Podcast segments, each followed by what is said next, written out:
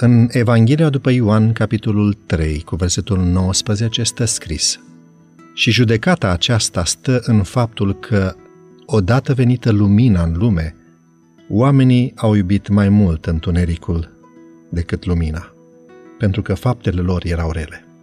Trimițându-i pe cei șaptezeci, Iisus le-a poruncit, ca și celor 12, să nu insiste să rămână acolo unde nu erau bine primiți.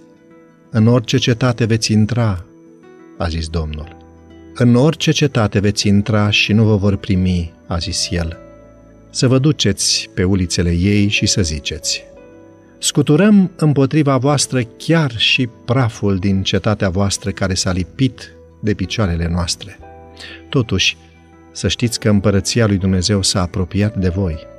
Ei nu trebuiau să facă lucrul acesta din resentimente sau pentru că le fusese rănită demnitatea, ci pentru a arăta cât de grav este să respingem solia Domnului sau pe solii săi. Respingerea slujitorilor Domnului înseamnă respingerea lui Hristos. Acelor orașe aglomerate din jurul Mării Galilei li se oferiseră cele mai bogate binecuvântări ale cerului. Zi după zi, Domnul vieții umblase prin mijlocul lor. Slava lui Dumnezeu pe care profeții și împărații doriseră să o vadă, strălucise asupra mulțimilor care se adunau pe urmele Mântuitorului. Totuși, oamenii refuzaseră darul ceresc. Cu o mască de prudență, rabinii îi avertizaseră pe oameni să nu accepte noile doctrine aduse de acest învățător, deoarece teoriile și practicile lui nu se potriveau cu învățăturile din bătrâni. Oamenii au crezut ce au spus preoții și fariseii, în loc să caute să înțeleagă singuri cuvântul lui Dumnezeu. Ei îi onorau pe preoți și pe conducători în loc să-L onoreze pe Dumnezeu și respingeau adevărul ca să poată ține propriile tradiții.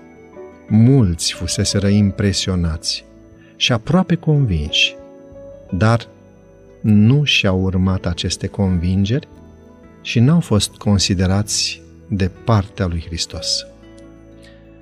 Satana și-a prezentat ispitele până când lumina a început să pară întuneric. În felul acesta, mulți au respins adevărul care s-ar fi dovedit salvarea sufletului lor. Martorul credincios zice, Iată, eu stau la ușă și bat. Fiecare avertizare, fiecare mustrare și fiecare îndemn din cuvântul lui Dumnezeu sau prin trimișii săi reprezintă o bătaie la ușa inimii.